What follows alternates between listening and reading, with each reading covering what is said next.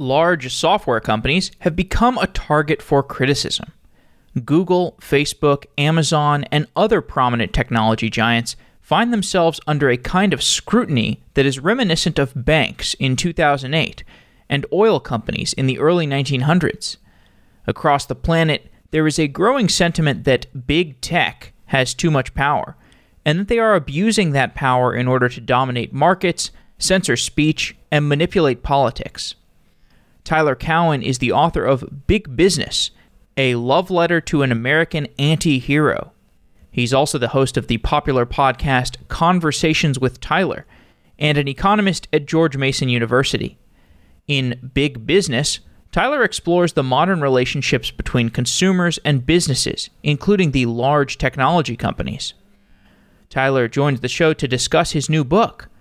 In previous episodes with Tyler, we also talked about his previous books and the effects of technology on American society, as well as the philosophical approaches that software engineers can bring to their careers.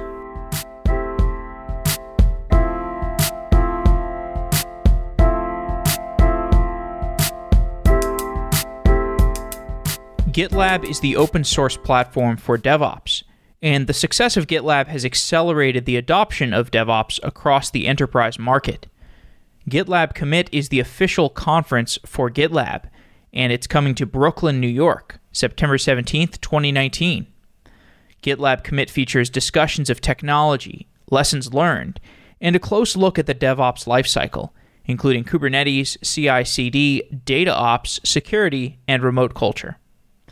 GitLab Commit is September 17th in Brooklyn, and you can save $99 on your pass by going to softwareengineeringdaily.com slash commit and entering the code commit99 to save $99 on a conference pass if you register by August 15th at 11:59 p.m. Pacific Time. GitLab is an exciting ecosystem of products and it's accelerating the world of DevOps. If you can make it to Brooklyn on September 17th, check out GitLab Commit and go to softwareengineeringdaily.com slash commit to get that additional $99 off by entering the code COMMIT99.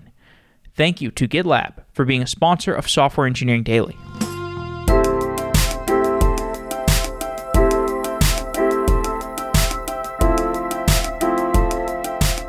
Tyler Cowen, welcome back to Software Engineering Daily. Happy to be here. Your book, your recent book, is called Big Business, and there are many different forms of big business that you explore in your book. I'd like to go through a few different sectors of big business briefly, just to get your condensed perspective on each of these industries and give the listeners a little bit of exposure to your thinking. First, the banking sector. I think the American banking sector has become underrated it's arguably the best financial sector in the world for reallocating capital to growth companies. Venture capital does this, but it's not just venture capital, it's private equity, it's our entire banking system. I fully accept the criticism that our financial sector had a great deal to do with the 2008 crash. That's correct. But one thing I try to do in my book is to give people a balanced perspective of all of the facts. And overall, right now, the U.S. financial system is not out of control and it's doing many good things for us. So I think of my book overall as a corrective on the factual side. Healthcare. U.S. healthcare system is far too expensive. In my view, it is the sector of our economy where business and business incentives work the worst. We have too much consolidation in our hospital sector. We're very bad at cost control. And there you have the worst tendencies of impatient American consumers over-promising American politicians and pretty greedy American business people uh, working together in what is somewhat of a dysfunctional direction. So that part of American business I'm pretty critical of. Quote unquote big tech. Big tech means different things to different people. But right now we're in a world where both political parties, intellectuals on both sides, are calling big tech evil, saying it's ruining our democracies, uh, that it's destroying families. The actual reality is from a lot of big tech companies, we get wonderful services, often for free, or very cheaply. The criticisms about it destroying democracy are very much overstated or lacking in evidence. I do think there are some problems with big tech. people might waste too much time on their smartphones. There's some evidence say that teenage girls become more depressed because of social media, but overall the consumer and societal gains from the big tech companies have been very very large, and I mean Amazon, Facebook, Google, Apple and others.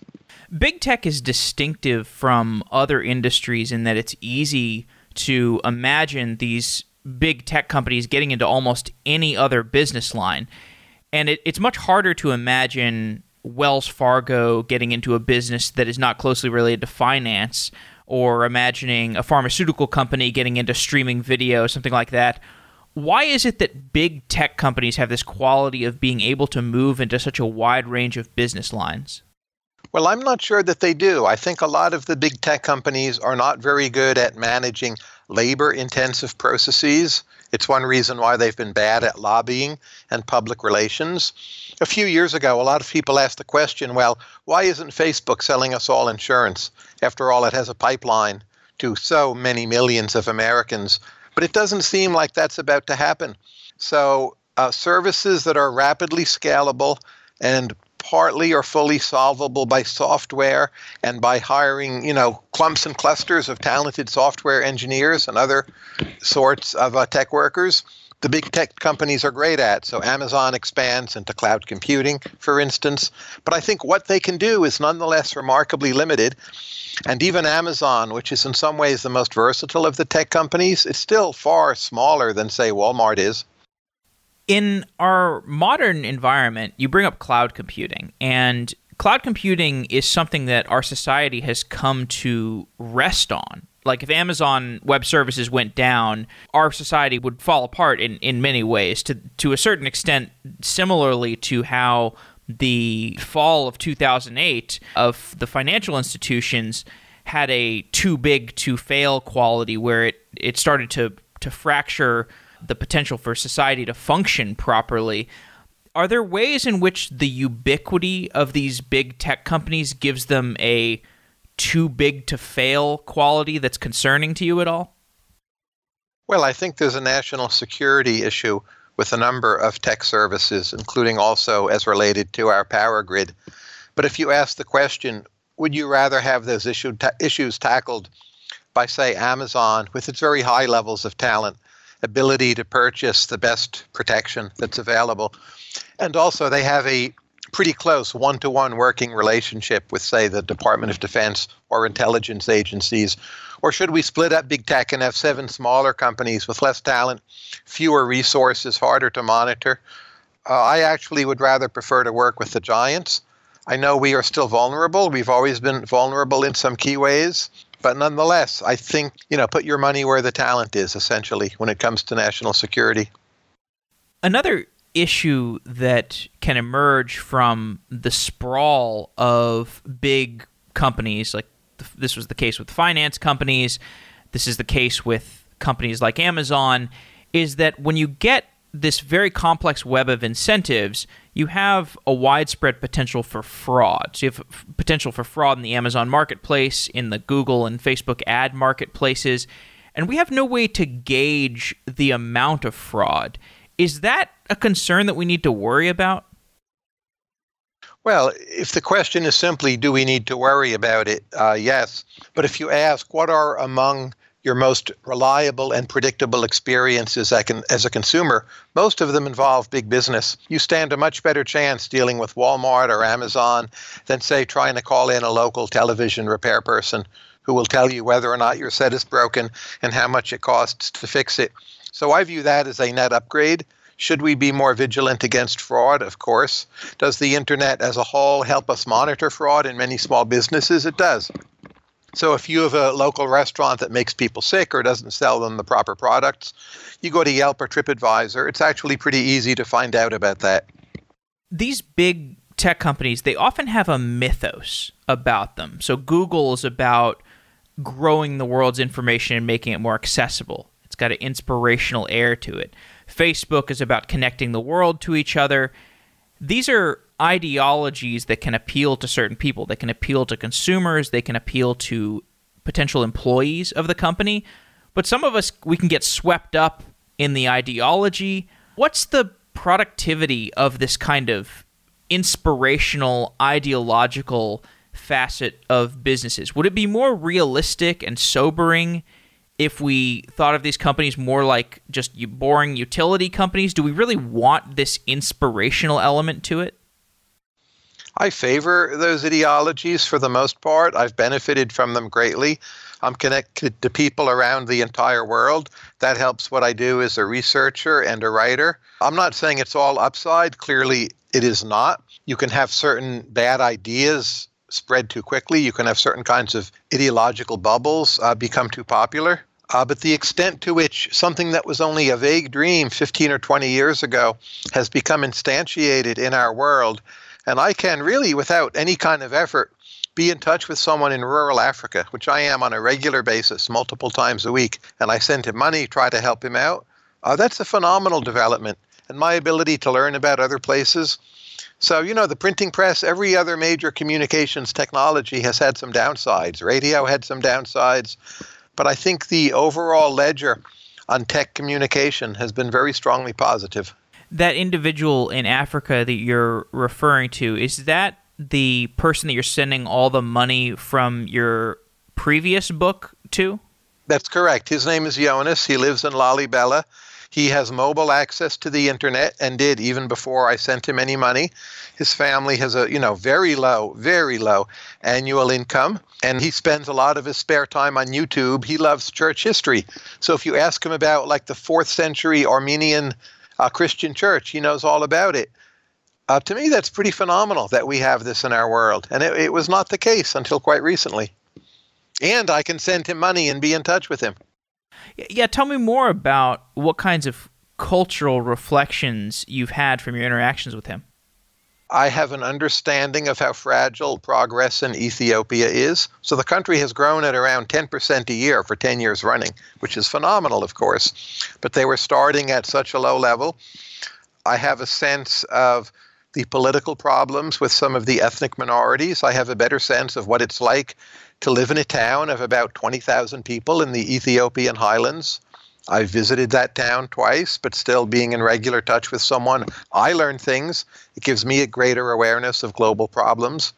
Like, what's the economic potential for the town? What can it do? What can it not do? So, again, if you think of this and then people in Africa, South Asia, many other places, learning from the technocratic expertise in other locales and improving their own local policies. I think those are just phenomenal gains, and they're very much underrated by current discourse.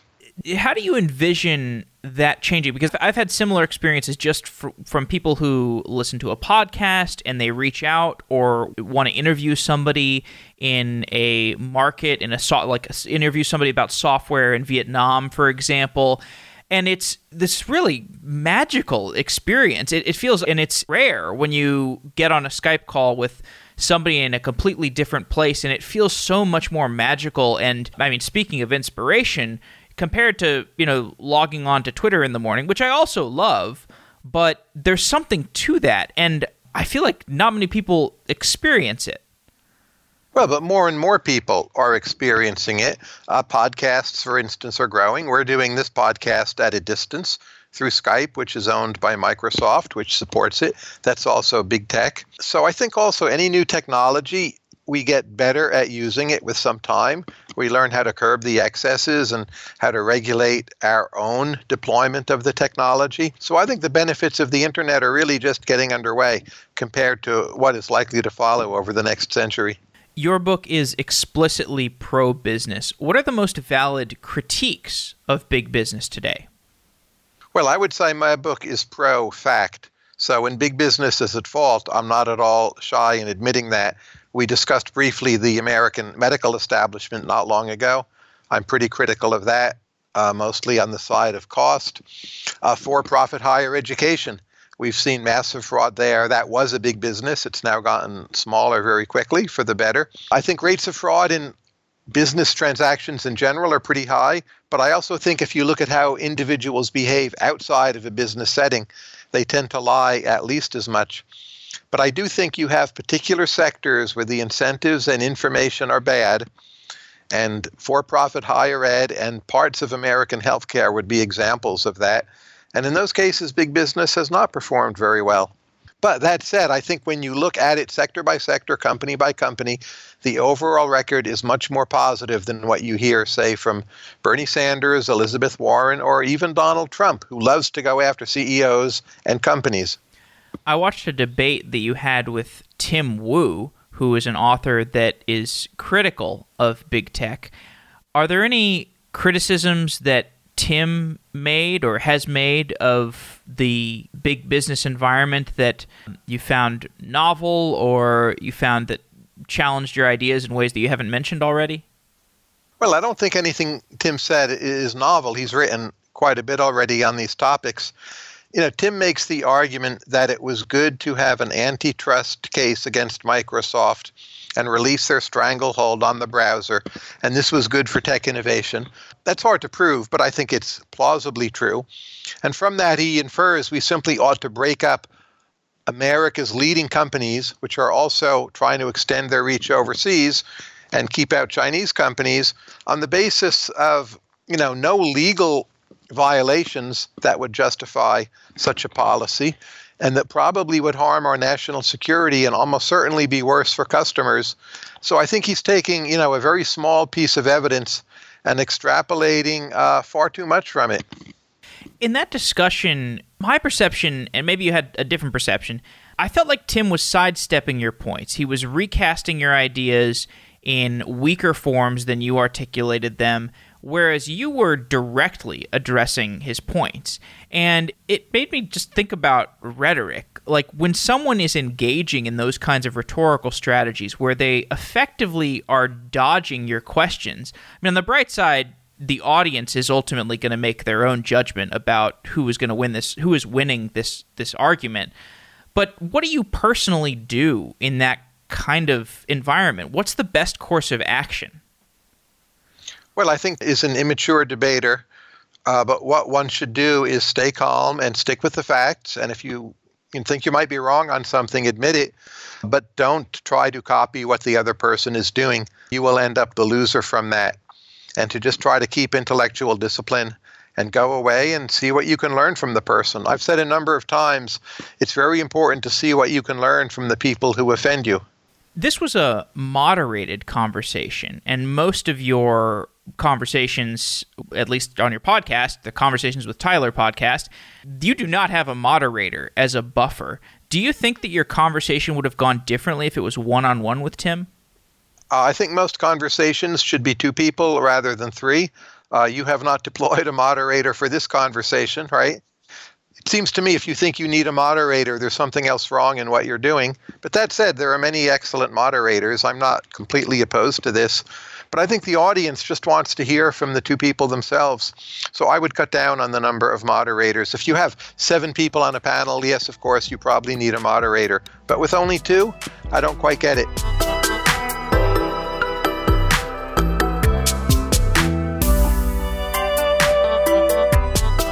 Over the last few months, I've started hearing about Retool. Every business needs internal tools but if we're being honest, I don't know of many engineers who really enjoy building internal tools. It can be hard to get engineering resources to build back office applications. And it's definitely hard to get engineers excited about maintaining those back office applications. Companies like DoorDash and Brex and Amazon use Retool to build custom internal tools faster the idea is that internal tools mostly look the same. They're made out of tables and drop downs and buttons and text inputs. Retool gives you a drag and drop interface so engineers can build these internal UIs in hours, not days. And they can spend more time building features that customers will see. Retool connects to any database and API. For example, if you want to pull in data from Postgres, you just write a SQL query. You drag a table onto the canvas. If you want to try out Retool, you can go to retool.com slash sedaily. That's R-E-T-O-O-L dot com slash sedaily. And you can even host Retool on premise if you want to keep it ultra secure. I've heard a lot of good things about Retool from engineers who I respect. So check it out at retool.com slash sedaily.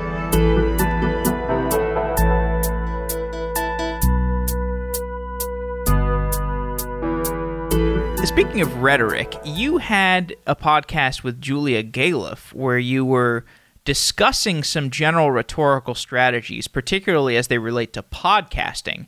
And you you willfully admitted that sometimes you are quote trolling. And this is this is an interesting point because you actually brought up intellectual merits to the practice of trolling.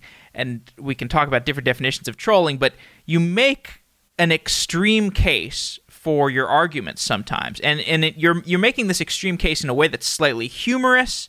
It may subtract from the purity of your point, but people actually end up paying closer attention to you because you have this element of entertainment. Can you tell me about the rhetorical trade-offs of that trolling? Well, trolling is a tricky word. Some people take it to mean saying or arguing things you don't believe, and I'm not at all for that. I'm very much against it.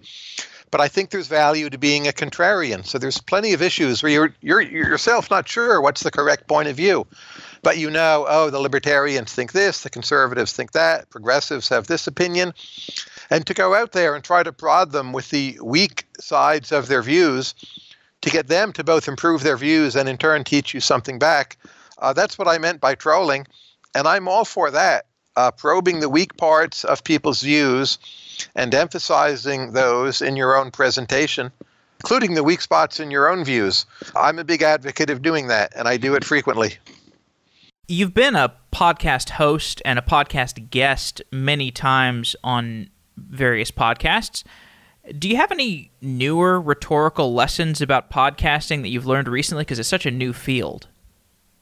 Well, I think most podcasts are very bad, in fact that the listeners don't necessarily listen, that it's a bit like many forms of radio. They want a kind of relaxation and droning voices and a sort of vague narrative that reassures them about something or provokes them about something, but is not actually very analytical. So I don't listen to podcasts much myself, but nonetheless, it's this fairly new and quite diverse form where you have the freedom to innovate and my own podcasts, I try to make them as informationally dense as possible and not very narrative driven and not very chatty and but just as smart as possible. And I get that that's not for everyone, but in this world I have the freedom to do that. So in that sense I'm very pro podcasting.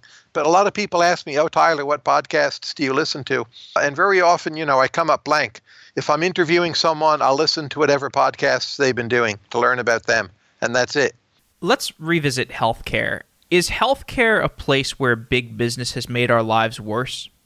Uh, no, healthcare has brought us enormous benefits. If it wasn't for healthcare, I would not be alive today. I would have perished at the age of 10 of an inflamed appendix. But I think something has gone wrong with the cost structure of American healthcare. It seems to me for about half to two thirds of all Americans, we probably have the best healthcare in the world. But A, it costs too much and B, for our bottom third or half, our quality and access are pretty spotty or often disgraceful. American pharmaceuticals are world leaders. They're probably the most effective form of healthcare. They save millions of lives at very low cost. But still, there are plenty of drugs where we don't get the price right. Insulin in the United States costs far too much because of trade protectionism and badly written uh, intellectual property law. And there's just so much we could do to fix and improve these problems. And for the most part, we're not doing it. But, you know, healthcare is a wondrous thing, and it has extended so many of our lives. Uh, we still should be grateful for that. There is an effort by Amazon and Warren Buffett and JP Morgan to build some kind of healthcare entity and this effort is being led by Atul Gawande, who was a guest on your show on Conversations with Tyler. If you had to assemble a team of other Conversations with Tyler guests to work aside Atul Gawande, who would you pick? You mean on healthcare? Yes. Uh, well, I did a recent podcast with Ezekiel Emanuel, and today, as we're speaking, he has a very good op ed in the New York Times on how the Democrats should bring greater accountability to costs in healthcare. I agree with 80% of what he says there. So Zeke would be on my front line, Atul Gawande, but I don't think the problem is lack of expertise. I think the problem is that the American people and voters want conflicting, impossible things from their healthcare system. So, my team of experts, your team of experts, whoever they would be, I'm not sure they're going to make a huge dent in uh, the actual deficiencies of our system.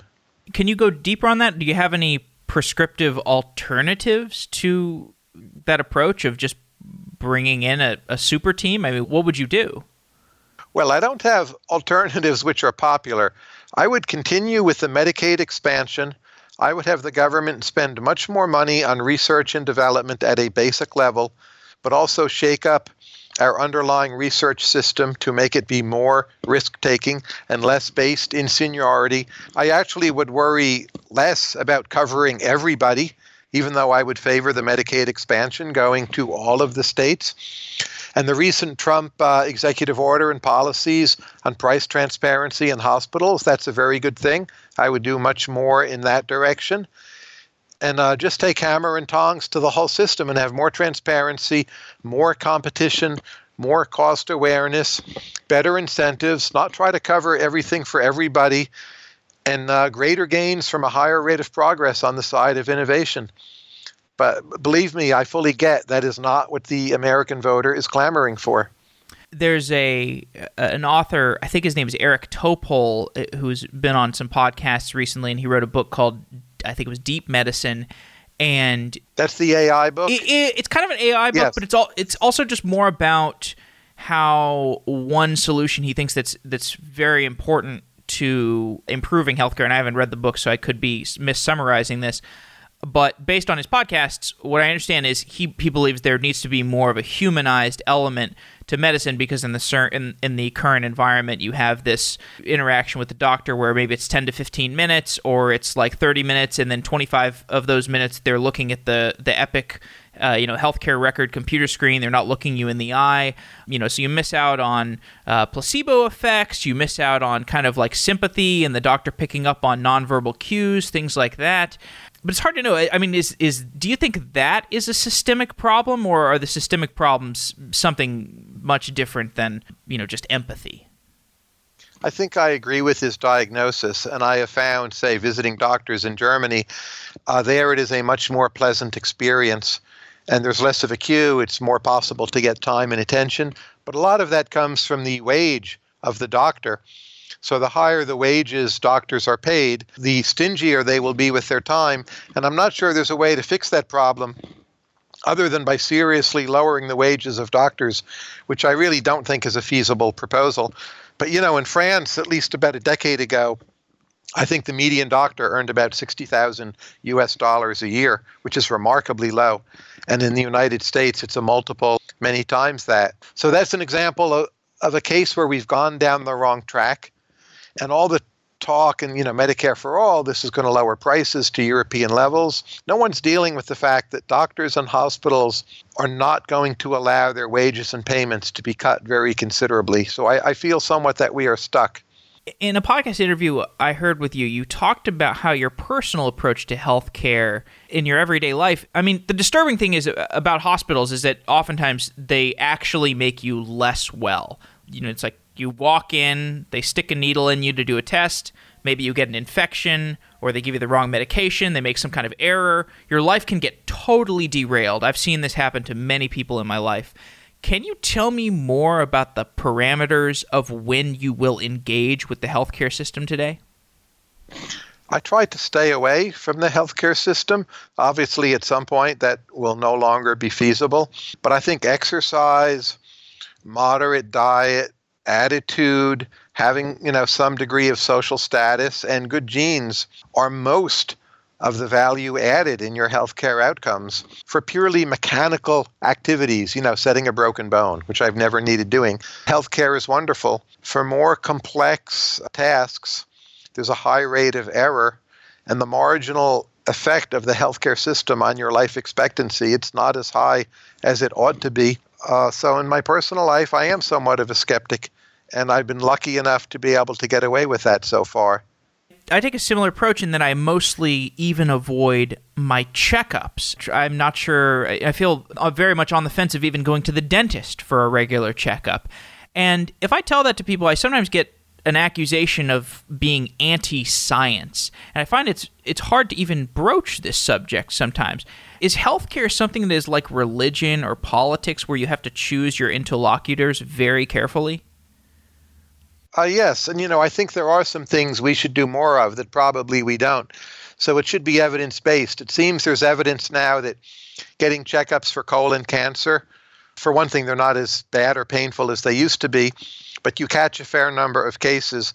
And in most of those cases, the person can be cured, but otherwise will die. So maybe we should do more of that.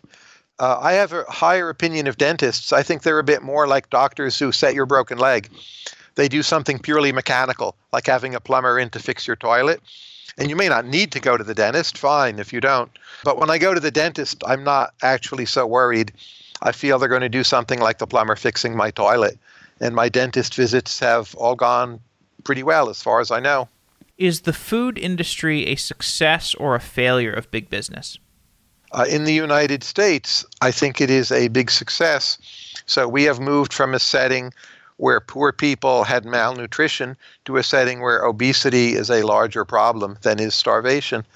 Now, that said, we as a nation need to do much more to have responsible eating, to have less junk food, less consumption of refined sugar. Those are valid criticisms of American uh, agribusiness and the food sector. Some of that may be remediable by policy, but I find it striking that if you look at data for educated people, they're eating better and better over time. Obesity for them is not a major problem. So there's some kind of sociological distinction. And I suspect the way to make advances is to get more people into the sociological category of either being better educated or acting like they're better educated. Uh, food and harmful food, they're not going away. You can't just tax all of it at high rates. There's more healthy food around than ever before. Uh, so we have some problems there, but I'm pretty optimistic on that front. In your book, you compare the job of a modern CEO to that of a successful philosopher. What is a specific example of a CEO action that taught you something about applied philosophy? Well, CEOs need to understand so many different features of the human condition. They have to understand how to mo- motivate workers, how to set a mission and vision for the enterprise, how to market products, what do people out there really want, uh, how do global supply chains work. So, if you ask who are the true intellectual generalists and polymaths of our current day, I wouldn't say it's every CEO by any means, but CEOs of large companies as a general class are required to know and master more different things, more different skills, more different ways of thinking about our world than indeed philosophers or even people we go around calling them polymaths. One issue that you take on directly in the book is this suggestion that CEOs are overpaid.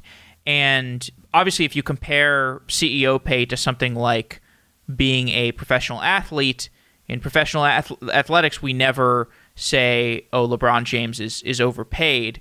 Now that said, I agree with you on the point of the CEO that CEOs are not systematically overpaid. It's just you have this market dynamic where there's an extreme scarcity of worthwhile CEOs or, or the excellent, the most excellent CEOs.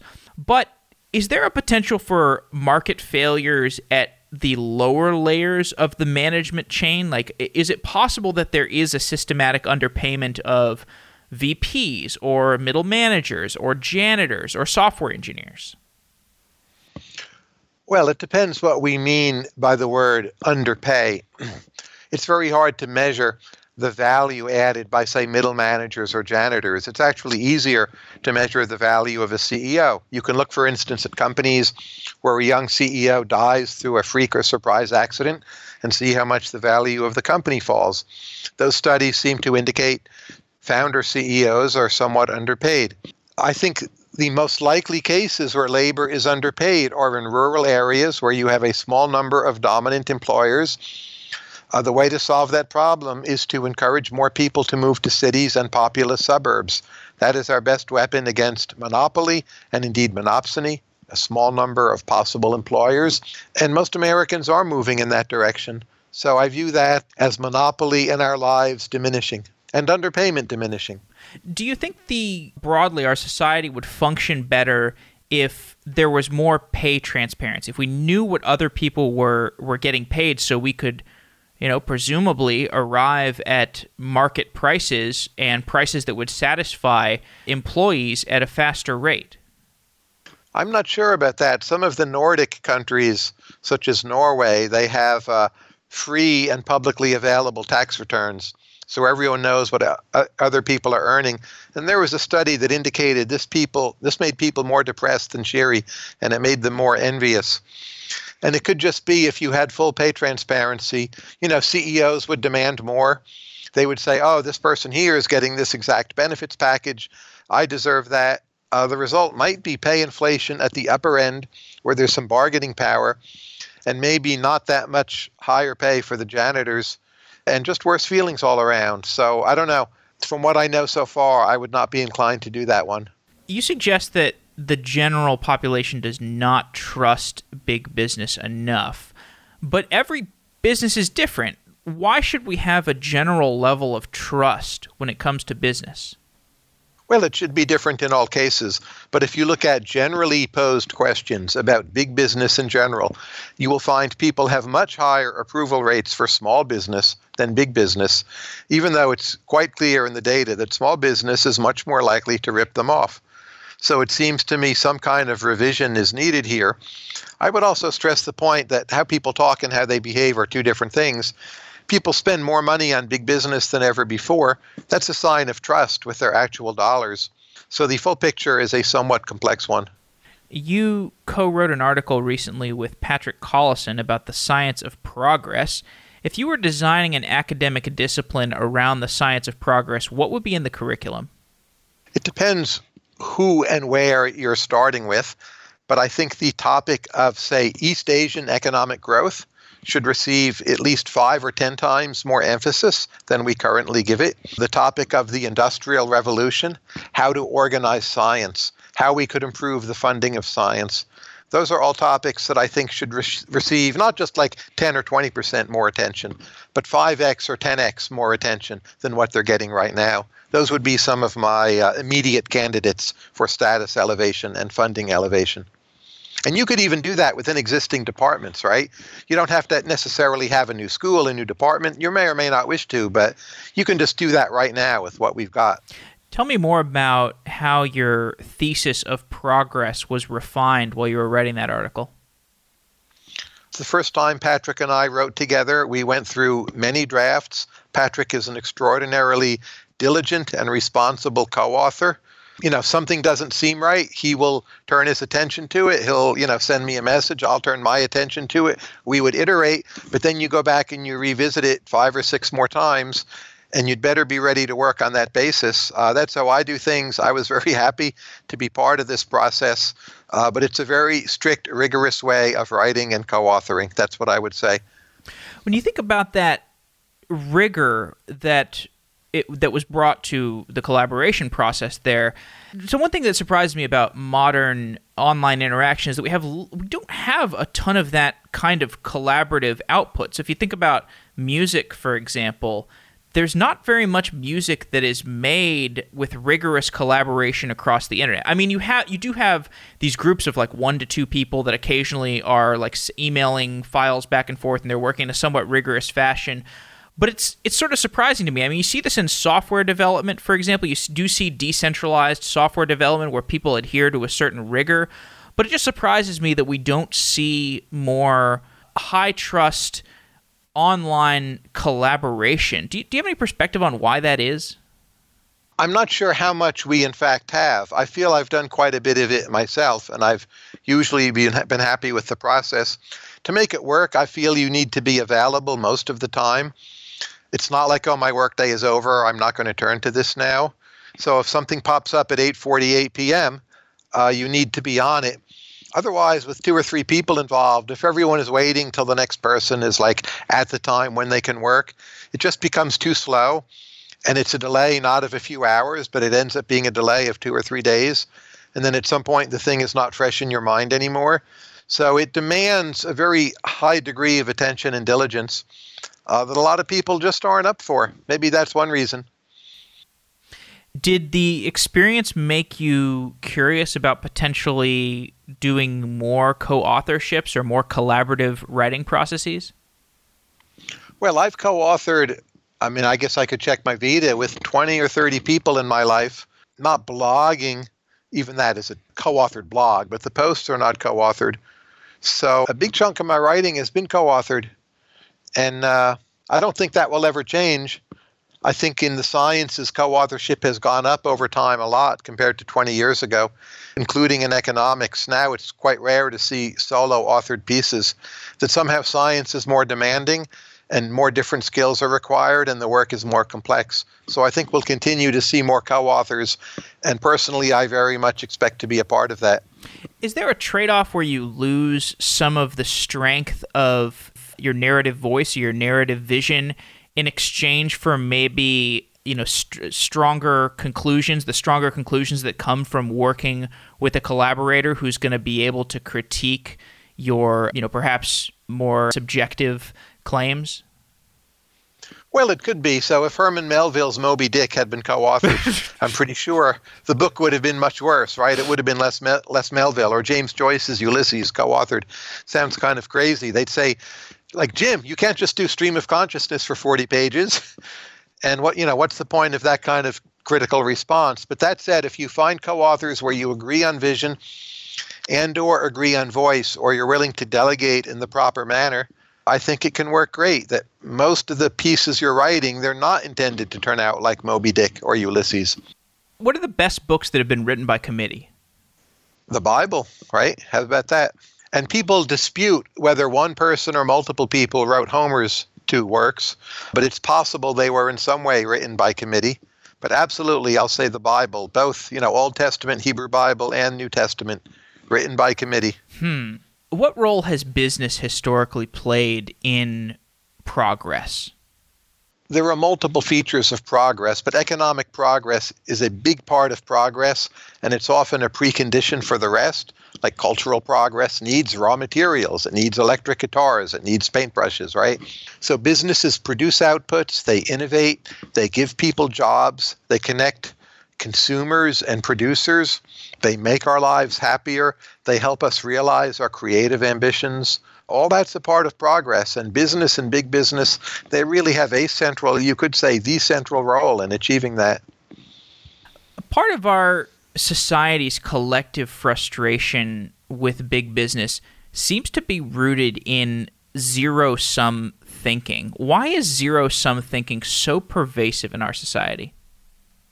Uh, we're not sure, but here's a hypothesis that many people have suggested that human beings evolved in a much poorer society and in very small groups where there was no economic growth to speak of. And in those settings, resources to a considerable extent probably were zero sum or even negative sum. So if that's our biological and cultural and social heritage, uh, we shouldn't be too surprised if there's a lot of that still in us. I find that a difficult hypothesis to prove, but I think it's the best explanation I've heard so far.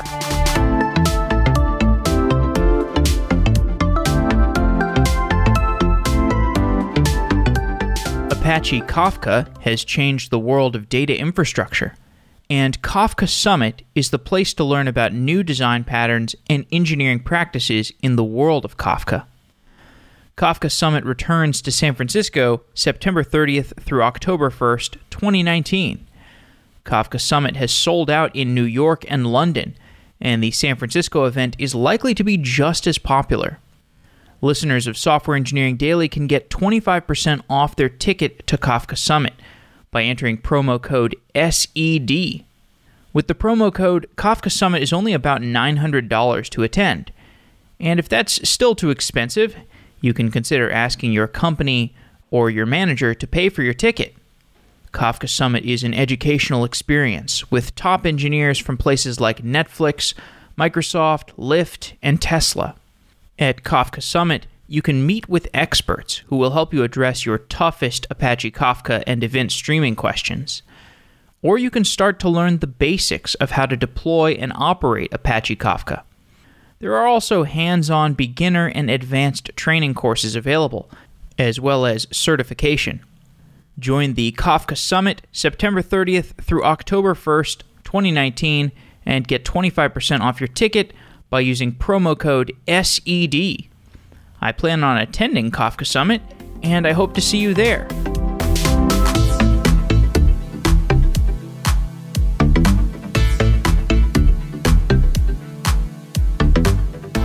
One of the most painful elements of zero sum thinking is that I think it, it, this gets back to uh, envy. You alluded to envy earlier. And I think zero sum thinking and envy go hand in hand because if you think there's a limited supply of resources, then envy is actually kind of rational because you say, well, look, the only way I'm going to get this thing is if I take it from you.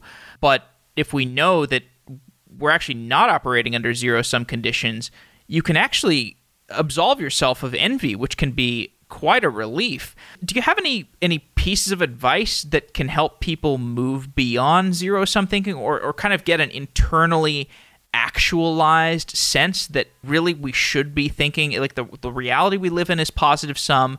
You can move beyond your envy. Are there any kinds of exercises that can allow you to mentally move into that kind of frame of thinking? Well, I say this to some people. I say you need to realize that most envy is local. So people who are envious, they're more bothered by how their brother-in-law is doing or their high school classmate than by Bill Gates, for the most part. Maybe they were Bill Gates' high school classmate, but that's a, another matter. So once you realize the pettiness of your own envy, you know, say you're even a Marxist, and you're more bothered by the guy you went to high school with than by Bill Gates, then maybe you can achieve this broader perspective on your own imperfections and remedy some of that envy. And if you want to you know, act for towards some political end to improve the world, fine. But you don't need to be envious about the people who are doing better. And it's so much of it is the petty narcissism of small differences, not resentment of the billionaires. Often the people who resent the billionaires are the other billionaires, like, oh, this one has more than I do. Or I found the Nobel laureates in economics sometimes are quite resentful of each other, which one gets more attention. That's crazy, right? The people at the community college are not resentful of the Nobel laureates it's the Nobel laureates being resentful of. And this is epidemic on social media because when like when I open up social media, I'm like, okay, this thing is fine, and I don't really have much of a problem turning it off. I mean, sometimes I guess I get a little bit hooked to it, like I get hooked to like a good TV show, but I find that when people say like social media makes me feel bad, oftentimes the the root cause is something like an envy or it's a diagnosis on yourself like it's a diagnosis on on something that is that you need to kind of fix in your philosophical outlook I, I mean is there a problem here with with what the you know how the feeds are being constructed or some kind of features of social media? Or is this the kind of envy or negative toxicity that that we feel that emerges from within us when we maybe are looking at an Instagram feed? Is that a critique of ourselves rather than a critique of, of the medium? You know, fix your Twitter feed, mute people, mute terms. If talk about Trump depresses you, or if critics of Trump depress you, whatever, you know, mute those words so you don't view those posts. Twitter usually cheers me up, believe it or not. I use it to use it to follow other countries. I don't use it to follow partisan politics. It's a fantastic source of information and opinion, and you see the true diversity of what people out there in the world believe. And even if nine out of ten disagree with you, or might even call you a name sometimes, I mean, you can revel in that diversity, right? So I think, yeah, we, we should train ourselves to use it better and appreciate it more. And how do you use Twitter in an environment like what happened when you know you when you published this article about the science of progress. I was looking at the responses to it, and like there was a ton of negativity, but also you never know on Twitter these days what negativity is from humans and which of it is like bots that are just sort of like you know drifting along this conversation and doing weird bot things. You have no idea how reflective this is of reality. What can you gain from looking at a thread like that, or do you just avoid it entirely? Oh, no, I don't avoid it. I read all of them. I try to learn from the criticisms. Uh, but overall, a lot of critical reaction. I thought this is great. We also had a large number of people jump in to defend us. The third and fourth waves of response were very positive. Email response I've received has been overwhelmingly positive. To me, it's a sign you're getting attention. Uh, so I celebrated. I didn't have some kind of down moment where I had hang my head or get upset or uh, I did try to learn from the criticisms. One fellow who seemed to be a Marxist wrote a very insightful thread about the notion of progress studies and the history of Marxism. And uh, I learned something from that fellow. He was critical, but again, always try to learn from the people who are attacking you or offending you You recently interviewed Neal Stephenson. If there was one issue about the future that you could ask Neal Stephenson to write an entire book about, what would that issue about the future be? Well, he's written so many books covering so many topics I'm interested in. What if the world were about to end because, you know, of an asteroid coming? Well, it's the moon breaking up. It's not an asteroid, but it's the same kind of premise. And now he's covered, uh, you know, something like Robin Hanson's Age of Em, and he's covered social media getting out of control. I guess I would like to see Neal Stephenson do more from history and the way he did with Cryptonomicon and uh, the Baroque trilogy and Leibniz and so on and Newton. I'd like to see him go back in time, not forward, but explore alternative pasts that are in some way weird. How does magical realism compare to science fiction? If you look at the magical realism of Latin American literature, say Gabriel Garcia Marquez, it's not even the same as fantasy, but unusual events can happen without rules, and they are drawn, those events, usually from the myths of the cultures Garcia Marquez has in mind. And the degree of that fantasy is quite limited, typically to steer a few turning points in a very particular story, most of which is realistic. I view fantasy novels as creating different rules, but without having real scientific patterns or justifications. And I view science fiction as either changing science or changing an assumption as to which technologies have been realized, but at least with the pretense to there being a logic and structure to what's going on. That's how I see those three genres as differing. Uh, to go a little bit deeper on this this question of fictions, one thing I think about sometimes is if you took the world of Harry Potter and you replaced the magic wands in Harry Potter with a smartphone or like an advanced smartphone device that also allows your broomstick to make you levitate, the books would actually become like kind of believable. Like if you imagine instead of he goes to Hogwarts, he goes to like Google and they're like, "Yeah, we've actually got this levitation technology. Like it hasn't made it out into the world yet, but we've got it." These books would become believable. Uh, do, do you have any perspectives uh, on, I guess, the, the comparison between fantasy and, and science fiction? Are those two realms? Are they, you know, is there more overlap to them? Uh, well, we have levitation technologies, of course. They're called that's airplanes. True, yes. And now drones, and even the proverbial flying car may be realized in some manner. I'm not sure how practical it will be. It may not be safe to have a levitating broomstick, but it does not seem technologically far away at all. So I think what's special about Harry Potter is that it's there's an attempt to put it into the worldview of a child. The way in which arbitrariness is invoked is different than would be if you simply put iPhones or flying cars into the story. So the mix of how arbitrariness relates to how the characters see the world and have internal visions there's some kind of magical blend of that in the Rowling novels that I don't think you could get by just putting in technologies that might turn out to be realistic pretty soon. So something about the willfulness of a child's worldview, I think those books are capturing. I wonder what the division of labor would be if Neal Stephenson and J.K. Rowling co authored a book together. Well, you know, we talked about co authorship before. I think it's maybe harder when you have two people at the very top of their respective genres and they may just not agree enough. Neal Stephenson does have co authored novels, as you know, and they are good, but I don't feel they're his best work. Uh, but the other writer, I can't even remember the name, but it's someone not very well known. Of course, it's not J.K. Rowling, and that's endogenous to the nature of that kind of co authorship. So, when you were writing with with Patrick, was there a pretty natural division of labor, or I mean, where, what were the areas where you kind of ceded to him, and where were the areas where he kind of ceded to you, or is that how it worked? Well, the natural division of labor is that we each worked on every part of the piece. So we each are what we call fallibilists, that we try to defer to evidence and argumentation from the other. So I felt as two fallibilists, we worked together pretty well, and the content of the piece, I don't feel it represented a, a compromise from either one of us, like, oh, I'll let you have this paragraph that way if you give me my way on this paragraph. I think we both, you know, agreed with all of it. You'd have to ask Patrick. I can't speak for him, but that was my sense at the end that we both were happy with all of it.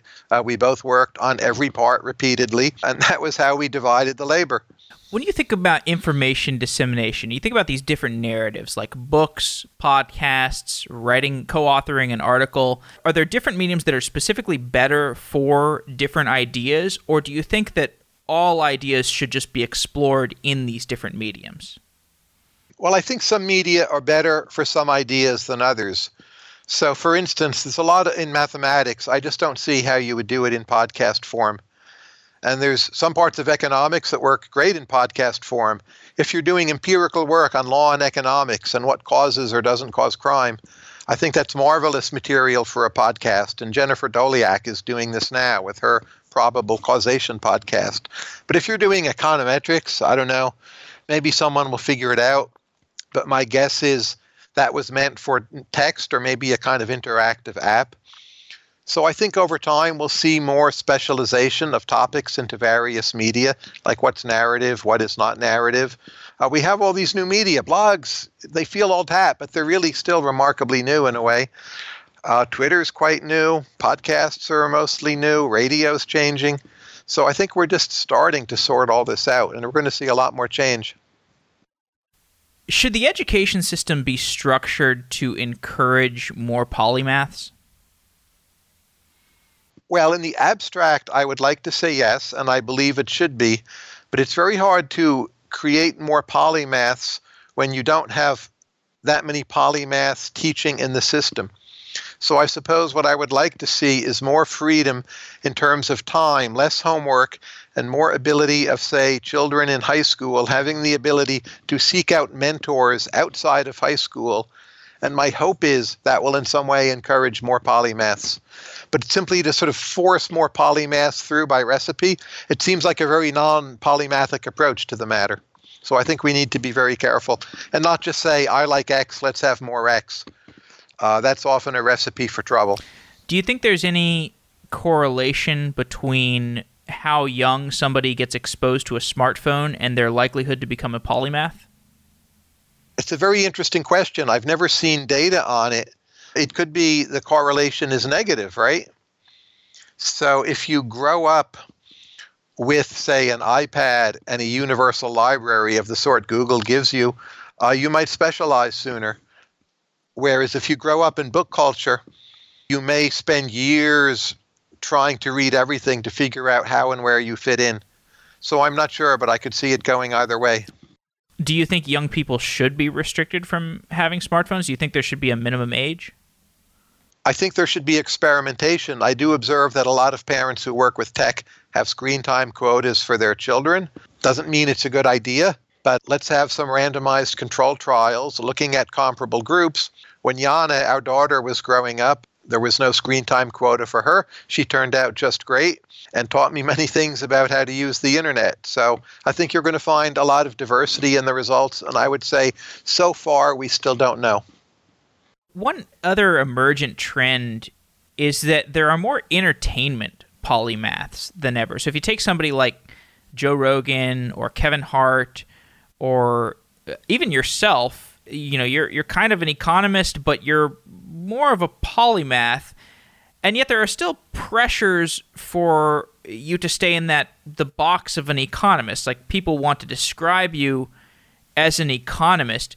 Do we need to change? Is there some linguistic change we need to make around how we talk about prominent public individuals to encourage the notion of polymaths? I'm not sure the words are going to do it. I mean, here, here's what I see is happening in the broad picture. The world as a whole, there's more division of labor. Adam Smith wrote about this way back when. That means more specialization, higher productivity. All that's been going on for a long time. But the more you have this extreme specialization, you open up these windows for people to be polymaths and synthesists and to step in and appeal to an audience who wants to know what's going on in a lot of different specialized areas. So there's somewhat of a natural dynamic where there were some corrective forces to excess specialization. And I've, of course, as you mentioned, been one of the people to step into those generalist spots. But in another way, you can think of the generalists as the most specialized people at all. They've specialized in being a generalist. And that is no less of a specialization. And in another funny way, that also fits Adam Smith's story. So I'm not sure there's a big institutional failure that needs fixing. What character from fiction would you like to interview on a podcast? Oh, I guess uh, you you know Ulysses. Well, there's a number of Ulysses in fiction, but from Homer to Joyce. What would you ask him? I would ask, you know, in Homer's The Odyssey, I would say, why didn't you just go home to Ithaca and live happily ever after with Penelope? And you run around like a jackass, endangering your crew, getting into all kinds of trouble. You're not even necessarily visiting appealing or attractive places. And I would want to, to call him to account on Odysseus, what were you doing? And then I would want to ask Bloom in James Joyce's book, what didn't you tell us that isn't in the account? And then all of the characters uh, in Moby Dick. I'd like to ask them, you know, what do you actually think about God? What are your views of the spiritual and the divine? What are you doing out here chasing after whales, hunting whales? Was it really just for money? Was it for the excitement? What else? What are your aspirations? Those would be my first interviews. And if you count the Bible, of course, that's a whole topic of its own. But maybe that would be first in line of all of these if you count that as a literary construction. Well, you'd have to interview the committee. sure, but you'd sit down with the authors of the Gospels and what, ask them, a what else happened that you left out, and how to reconcile the conflicts and tensions in the different accounts. The different accounts, three different accounts of the Ten Commandments in the Torah, they're quite different the two main accounts in Exodus and the one in Deuteronomy. Why did they change? And what accounts for the change? Uh, to ask Moses and others. That would be pretty phenomenal. I think that podcast would get a quite quite a few downloads. All right. Well, I look forward to the very first uh, multi-guest conversations with Tyler. Multi-guest, fictional, perhaps guest. Anyway, thank you. When all you software engineers build the time machine, I'll be there to do it. Right. Actually, maybe this should be Neal Stephenson's next novel: is eh, podcast interviews with fictional characters. That'd be interesting. Okay, Tyler. Thanks for coming on the show once again. It's always a pleasure. My pleasure. Take care. Bye. When I was in college, I was always looking for people to start side projects with. I couldn't find anybody, so I ended up working on projects by myself. And then when I started working in the software industry, I started to look for people who I could start a business with. And once again, I couldn't find anyone. So I started a business myself. And that's the podcast you're listening to. But since then, I've found people to work with on my hobbies and in my businesses. And working with other people is much more rewarding than working alone. That's why I started Find Collabs. Find Collabs is a place to find collaborators and build projects. On findcollabs.com, you can create new projects or join projects that are already going. There are topic chat rooms where you can find people who are working in areas that you're curious about, like cryptocurrencies or React or Kubernetes or Vue.js or whatever software topic you're curious about.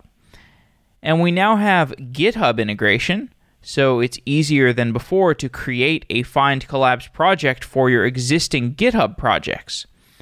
If you've always wanted to work on side projects, or you want to find collaborators for your side projects, check out Find Collabs. I'm on there every day, and I'd love to see what you're building. I'd also love if you check out what I'm building. Maybe you'd be interested in working on it with me. Thanks for listening, and I hope you check out Find Collabs.